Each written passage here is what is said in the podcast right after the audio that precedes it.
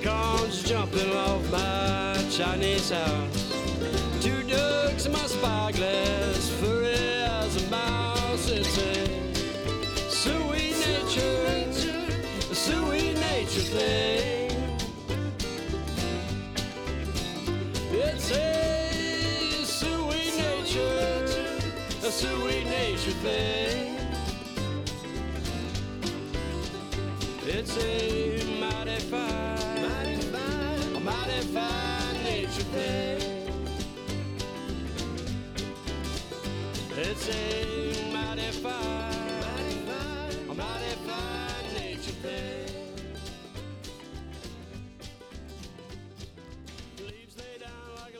Welcome to Yarns at Yinzhu, a podcast about the fiber arts and other post apocalyptic skills.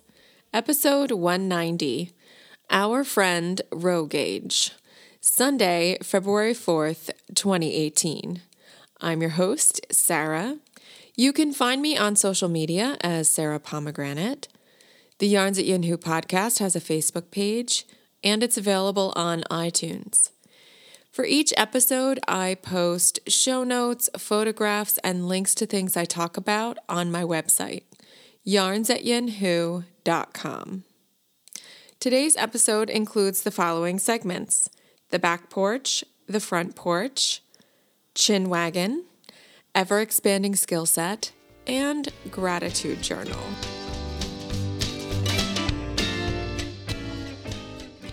Hello, everyone, and welcome to another episode.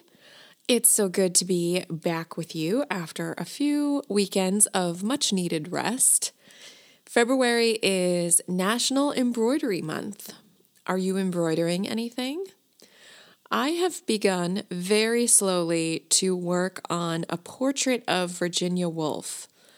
When I was at Rhinebeck, I purchased a book of feminist icons in cross stitch. The book provides detailed directions and patterns for cross stitching a whole variety of feminine icons through the decades, through the centuries, from some very contemporary people and all the way back to Cleopatra. And so I have selected a portrait of Virginia Woolf. I have solicited some input from a colleague who does a lot of different crafting, but she does cross stitch in particular. And I've seen her working on it in various places in the hallways. And so I just wanted to ask her a few newbie, beginner, beginner questions. And I showed her what I was working on, and she gave me some suggestions. She also gave me a very, very small embroidery hoop, which is helpful because the piece of fabric into which I'm embroidering is very small. And I hadn't really thought about that before I was about to begin. She gave me some pointers. And so I have begun work on the flesh tones of Virginia Woolf's face. So my cross stitch does not look like very much so far, but I hope in coming days that it will start to materialize as a portrait. I also picked up a pair of drugstore uh, magnifying glasses to help me along, and I, I don't think it would be possible for me to work on this project without them. I'm also relying very heavily on my OttLite with a magnifier on it to do this cross stitching. And when it's done, I guess one of the motivating factors is that when it's done, I intend to put it in this little frame. One of the purchases I made at Brooklyn Haberdashery when I visited their booth at Rhinebeck was that I bought this very small frame with embroidery fabric already in it. And it's this beautiful kind of paisley design. And I just think it will be perfect for a portrait. It's not wide enough for me to get the word Virginia into the frame. The cross stitch patterns have the name of the feminist icon pictured that you can cross stitch the name in. I think I can fit Woolf, but definitely not Virginia. It's too wide. So I look forward to working on that, and uh, I don't know about finishing it during the month of February, but at some point having a lovely framed portrait of Virginia Woolf, my very first cross stitch. And it is not as intimidating as I thought. Um, it does involve counting, as the name Counted Cross Stitch would suggest. But once you get into the rhythm of it, it's not that intimidating. And I also learned a few things from my colleague, Jen, about the fact that you don't necessarily need to put a complete X in each space. That sometimes you can fool around with the shaping, especially when you're talking about facial features. Sometimes you can fool around with the shaping of a stitch by just stitching half of the square or stitching in one direction only. So that's been very helpful and it's allowed me to think a little more creatively about what I see in the pattern. If you're cross stitching or doing any other kind of embroidery or needlework, I would love to see it.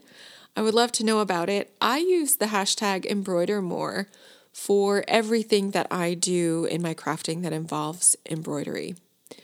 And so that's a great way to take a look at what I've been up to, and you're more than welcome to use the same hashtag for your projects.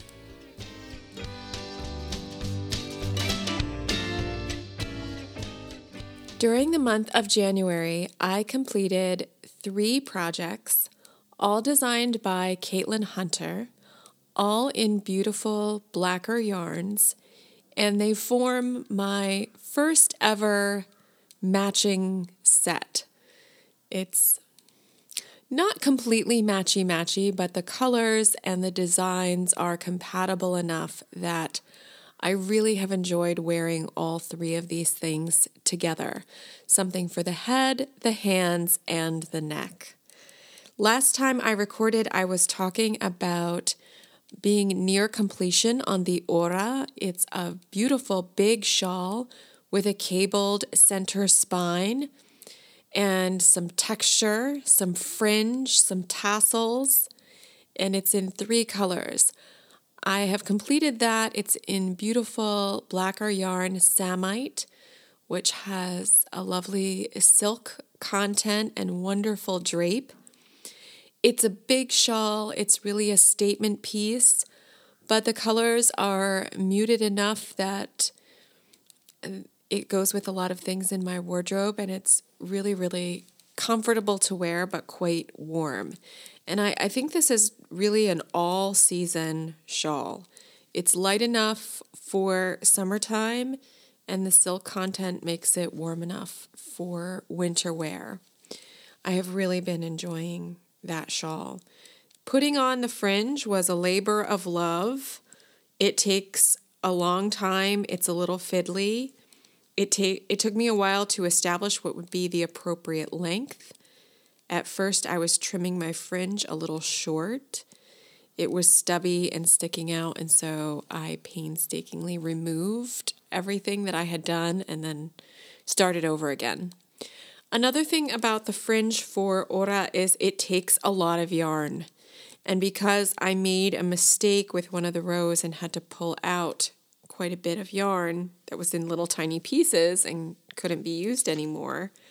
I couldn't really put um, all of the fringe in the exact colors I had planned. So I ended up breaking it up a little bit with, with the different colors I had remaining. But it's beautiful. I love it. And I'm pairing it with the Ulu mitts and the cardamom coffee hat.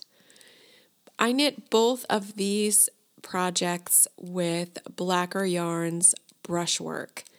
It's a beautiful plush sport to DK weight. I would say it plumps so much. I think it could be treated almost as a DK weight, but it's very light and airy. It's voluminous. And the colors are actually so sumptuous that I, I just am in love, in love with this color combination. So I used smudge, stipple, and splosh. It's a, a deep purple a more lilac purple, and then splosh is that color that's sort of yellow or green, depending on how you look at it, but very, very bright. And this was a great combination for the mitts. The mitts were designed with worsted weight yarn in mind. And so I went up to the largest pattern size to knit those. And since I have quite large hands and quite long fingers. The row gauge that I found with knitting them proved to be really wonderful. However, when I used the same yarn, brushwork, to knit the hat, Cardamom Coffee, which was designed for fingering weight yarn, I ran into a bit of challenge with my row gauge. I knit this hat in the child size, and my cast on was actually 14 stitches fewer than what's called for in the child size. I cast on, of course, with a tubular cast on. And the pattern worked up so beautifully in this brushwork, but I was unable to complete it unless I wanted a really super slouchy hat which I did not. I wanted this to be a little more fitted. And so I needed to take some liberties um, in the second part of Caitlin Hunter's beautiful pattern design in order to get everything to resolve and to reduce the number of rounds that I was knitting quite significantly. I thought I would be able to escape this problem since I used the same size needles that were called for in the pattern.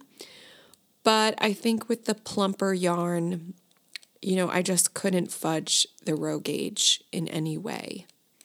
So I'm really pleased with the way it turned out. Caitlin Hunter's design has sort of stacked motifs, and they're very um, they're very reminiscent of Art Deco um, wallpaper, like a really big, bold design. And so in my hat, it's more like a single motif with a little more ornate business in the top portion. It's not two distinct motifs. I would love to knit the hat again and, and knit her entire design. It's very beautiful. But for now, I'm super pleased with this hat. The brushwork is so warm because it really holds air, and especially in a hat that is knit with you know, a stranded colorwork design. It's almost completely double thick the whole way through and is wonderfully warm, next to skin soft, quite durable. I mean, I've had it stuffed in my bag, I've pulled it on and off my head. It's it's just really beautiful and the stitch definition in the color work looks amazing. Brushwork is coming back to the woolly thistle in some limited kind of leftover quantities from the initial run. And I'm hoping to score a little more of it when it arrives because I would love to knit a sweater with this yarn. Um, I think it would just be sort of the sweater of a lifetime, something beautiful and wonderful and easy to wear, next to skin soft so I'll, I'll see how I do with that score when Claire announces that the brushwork has arrived at the Woolly Thistle. In the meantime, I have some projects on the front porch, one of which is Humulus, a sweater design by Isabell Kraemer. This is a top down colorwork yoke sweater. It's very simple, it's just a background color and a contrast color for the yoke. And the design is absolutely beautiful, intertwining hops. And I've decided to knit this sweater in Lettlopi. Way back when I was just a baby crocheter, I didn't even know how to knit. My sister Laura gave me quite a collection of yarn. I think she got it from a colleague whose relative had passed away. I put this yarn, as I always put yarn with a questionable origin, into a very tightly sealed bin, and I haven't thought about it very much since. In fact, it's really strange that I haven't given this yarn away because it held no appeal for me at the time. I had no appreciation for something like Icelandic yarn at that time. It certainly wasn't appropriate for crochet, and that's the only thing I knew how to do. But there was quite a substantial amount of it, and I must have thought that, you know, maybe someday I would use it for something. My memory of this yarn is that it was black, but it's actually a very beautiful charcoal gray. I have 17 skeins of it, well over a thousand yards. I think it's over 1,500 yards. And so I decided that it would be a really appropriate yarn choice for the Humulus sweater. The pattern is a gift from Mary Beth, and I have selected a very golden color let Lettlopi for the contrast color. It arrived lickety split from the woolly thistle. And so this weekend I can continue working on the color work yoke for this sweater. I'm knitting the size medium one, and I'm knitting it with the needles called for in the pattern. I think it's five and six. Instead of doing a swatch, I just cast on for the sweater and then measured my row gauge in the round as I was knitting the, the neckline and doing some of the very clever short row shaping. Um, short row shaping with increases in it, which I don't think I've done in the neckline of a sweater before. And so it seems to, to fit the way that I wanted. I usually like my sweaters to be quite fitted, but I think because this is not next to skin soft that I'll want to be able to wear at least one layer over under the sweater. And so um, a little bit more ease is appropriate I think. And I'm I'm ready to start the color work. So the Lettlopi is beautiful. It's um, it has soft fibers and much more wiry ones and it's so warm for its weight. That's really the thing is that a sweater in Lettlopi will be so comfortable and just the right thing when you want a lot of warmth but not really much bulk. So you want to be outside in the cold and not have a coat essentially, but be able to just layer up with um, maybe a few under layers and then this incredible sweater. So I'm looking forward to working on that. So far, the patterns and designers I've mentioned are Caitlin Hunter with the Ora, Ulu, and Cardamom Coffee, and Isabell Kraemer with the Humulus sweater.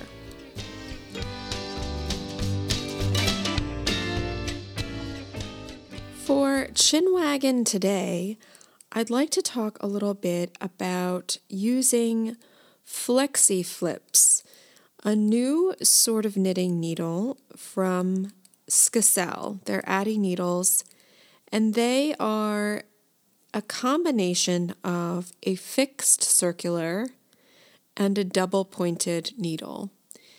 So if you if you've heard of flexi flips already and you know what they are, you can certainly let your mind wander freely but if you haven't heard of them, I think a bit of explanation is warranted because it's it's something unlike any other kind of knitting needle I've encountered before. Flexi flips come in a package of 3, which would be equivalent to a set of 5 double pointed needles. Each of these 3 needles is just over 8 inches long. It consists of two metal tips, which are three and a quarter inches each. And then there's just a very short one and a half inch cable connecting them. So you have the versatility of a double pointed needle. And in this case, there's a pointier tip and a more blunt tip on each of these three needles. But then you have the flexibility of a fixed circular with that little bit of a cable. And so you can knit something in the round by having all of your stitches on just two of those needles and using the third one um, to knit. I like the experience of knitting with these flexi flips. I ordered US size zero and I ordered them from Island Wools. I had been searching for a pair um, after hearing a few different podcasters talk about them. Mary Beth and I had a conversation about them, and I was curious. I'm always curious about new needles for sock knitting. But I had a hard time locating some that were in stock because I guess there was sort of a run on them at the time. And I saw an Instagram post that Island Wools had them available. So I ordered mine and received them about a month ago. And just this past week, I cast on a new sock project. It's a design project. And I thought I would try using these Flexi Flips needles for that project. I don't know about you, but when I'm knitting socks with double pointed needles, when I when it comes to the gusset and before you are able to accomplish decreases on the gusset, there's a point in my knitting where I just feel a little bit skittish about stitches starting to fly off the needles because you have quite a few stitches on the needles at that point.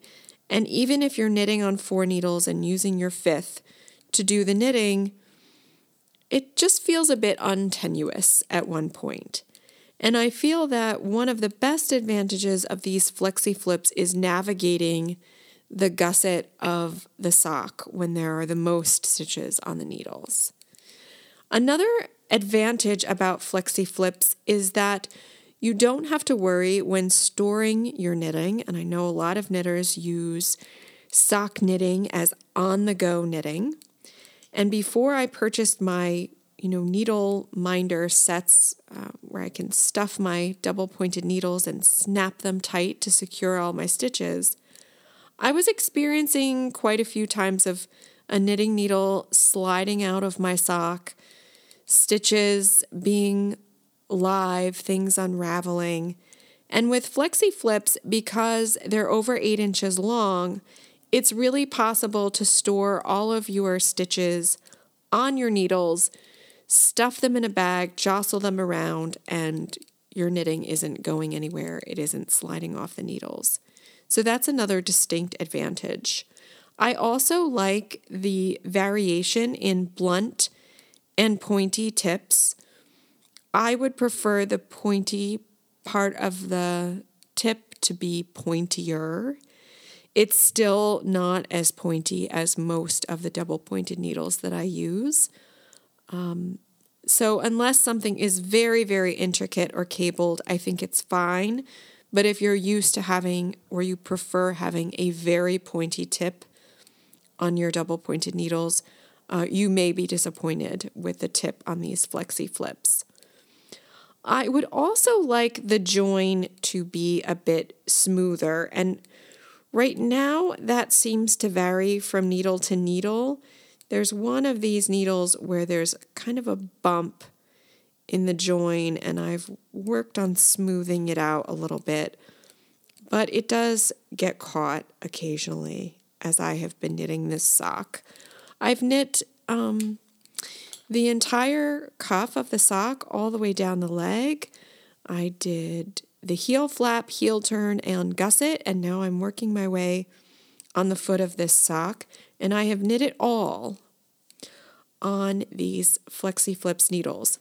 Another thing that has been very convenient about these Flexi Flips is that I'm able to knit my entire sock from cast on to finish on one set of needles. I prefer to start with a tubular cast on, and I always have two, they're very old, um, sort of very rough seven or they might even be eight inch double pointed needles that I keep in my sock knitting bag because it's very difficult to cast on 64 or even 72, depending on the intricacy of the sock, it's very difficult to cast on all of those stitches on one regular length DPN. And so I have these quite long DPNs knocking around in my bag, specifically for the purpose of casting on. Because with the tubular cast on, you know, it takes a couple of rows before you can establish that cast on and then put put all the stitches on double pointed needles. So when I saw these and I saw that the length was over eight inches, I was curious about doing a tubular cast on with these needles.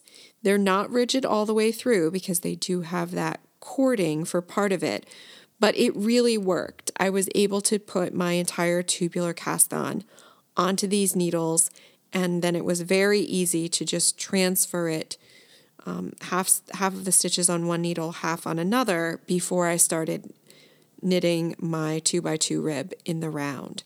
So that was very convenient and very interesting to me. Uh, Flexi Flips by Addi. Overall, my opinion of these, my review of these is positive. I think they could use some improvements, including a little more attention to the join and maybe a little bit pointier tip for the pointy tip end. I think that the the packaging is extraordinary. They come in a really nice storage tube. I like that a lot um, because it's easy to you know label and store multiple sizes and tubes so you can see them. I like the length. I like the flexibility of the cord. And I really like the act of knitting with them. They're comfortable and they're easy to manipulate. I have not seen any laddering or anything like that in the joins, and they've been really a lot of fun to use. So I recommend trying them, especially if you're a sock knitter who's into trying the latest thing. I think these would be worth getting a set and putting them through their paces. I have only one set of these, so I am not knitting socks in tandem. That is my preferred way to knit socks. But now that I know that these are really pleasant to knit with, I might work on acquiring a second set so that I could knit my socks in tandem.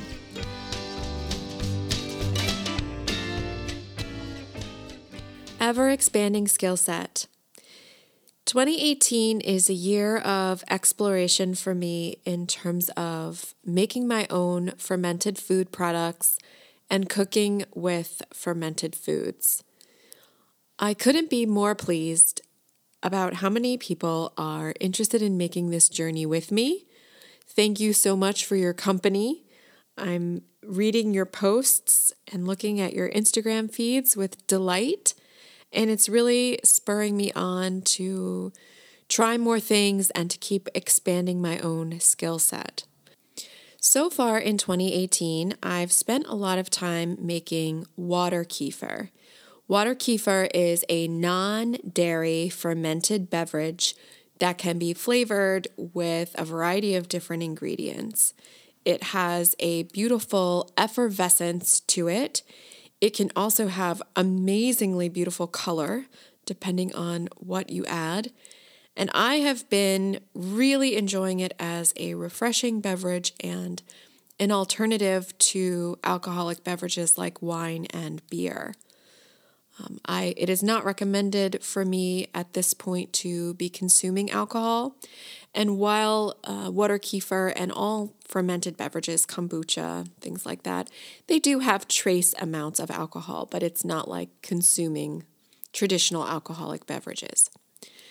So I've been enjoying making and drinking water kefir, and I'll just take a few moments to explain my process a little bit since I know many listeners are curious about it. In order to make water kefir, you must acquire water kefir grains. Grains are granules. You can obtain them from a mail order source, maybe your health food store. I ordered mine from Cultures for Health, and I, I really admire their customer service and their product. You may be able to get water kefir grains from someone else who is making water kefir and has been fortunate enough that their grains are multiplying. First, you need to activate the grains and you discard the product that you make when you activate the grains. And once the grains are activated, then you can begin making batch after batch of water kefir.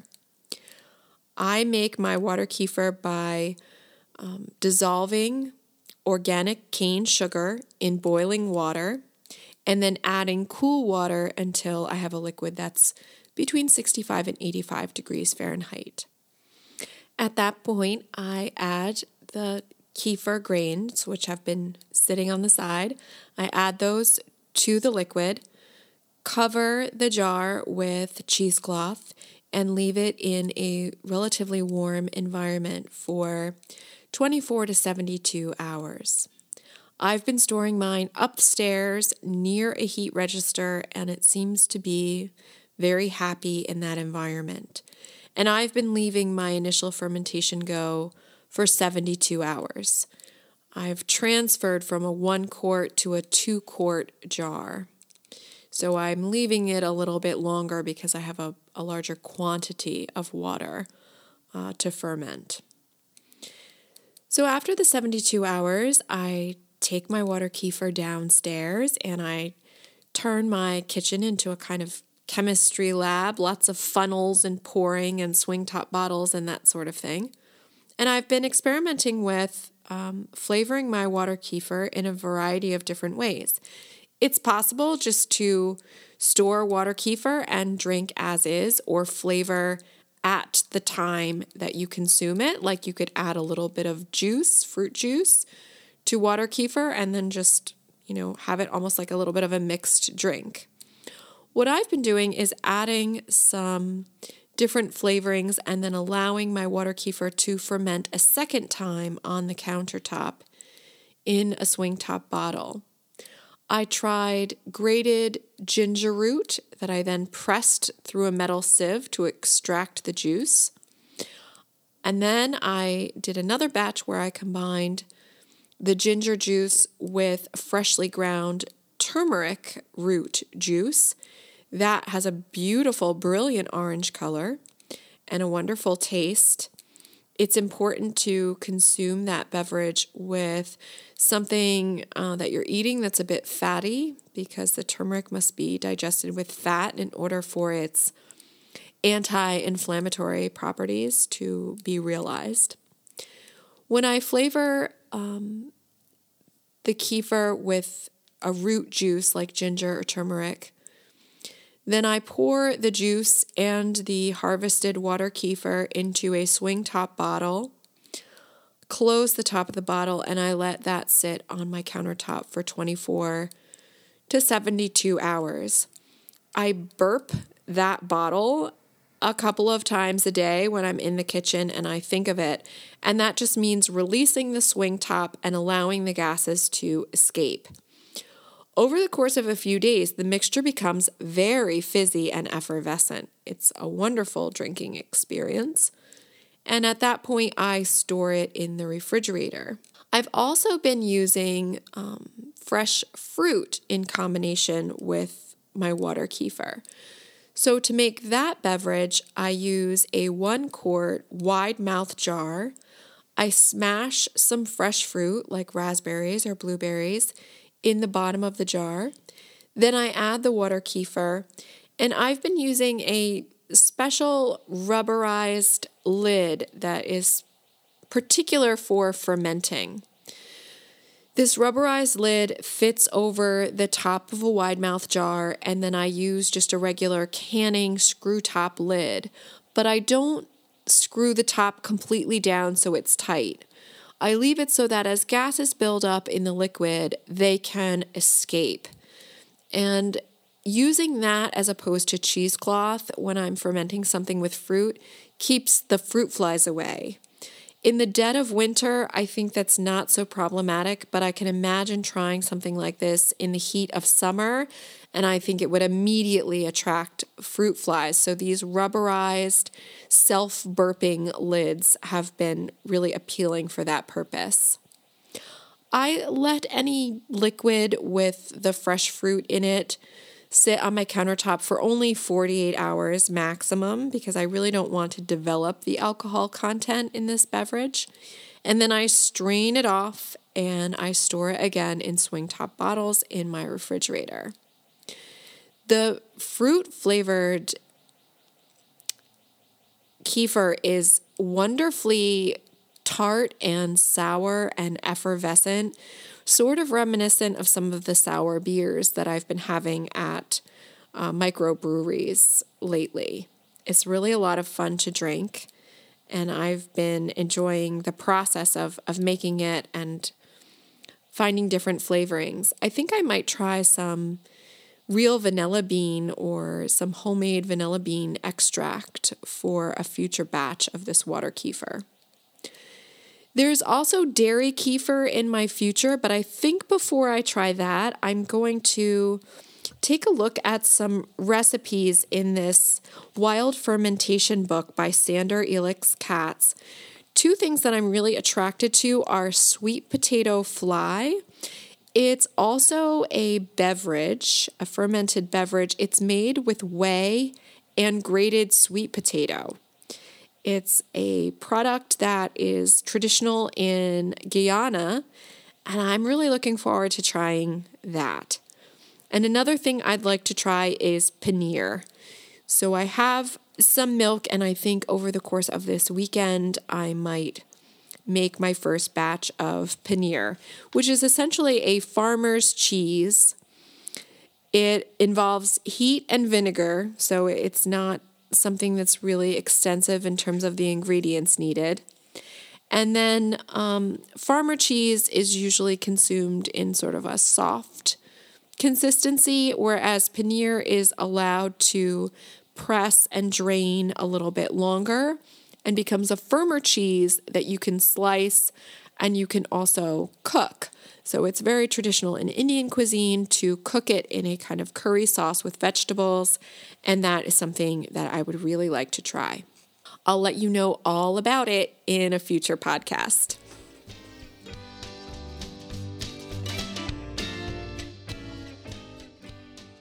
Gratitude Journal. I can't close this episode without expressing my gratitude for the kindness of knitting friends near and far who have contacted me with kind words and letters and funny stories and absolutely extraordinary, beautiful gifts, which overwhelm me and which I can't talk about in any detail uh, without getting very emotional. Um, all of your kindness is a positive difference for me, um, especially over the past couple weeks, which have been pretty tough. Um, this upcoming week is a week of some surgery for me, and all of your kindness has really, it has really made a difference, and I am so very grateful. I look forward to talking with you again in the near future. Um, I will be doing knitting and crafting um, as a very important part of my healing process. And I am thankful for all of the friends that I've made, friends near and far in the fiber community. Um, your thoughtfulness means so much. And um, Samuel and I are both very, very grateful for your kindness.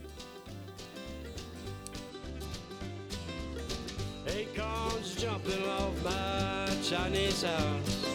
Two ducks in my spyglass, furry as a mouse. It's a sweet nature, a sweet nature thing. It's a sweet nature, a sweet nature thing. It's a mighty fine birthday. It's a mighty fine, mighty fine, mighty fine nature thing. Leaves lay down like a lady, waiting for a naked man. River bends like an elbow, turning stones to sand. It's a sweet nature, sweet nature thing.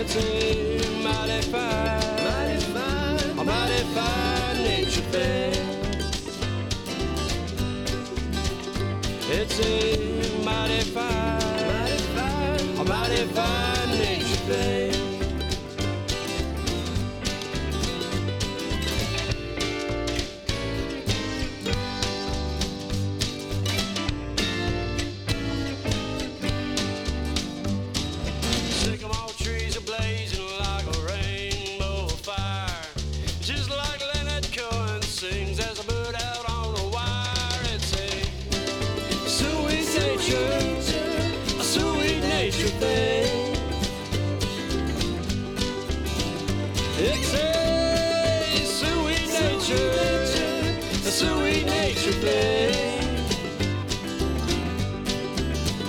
It's a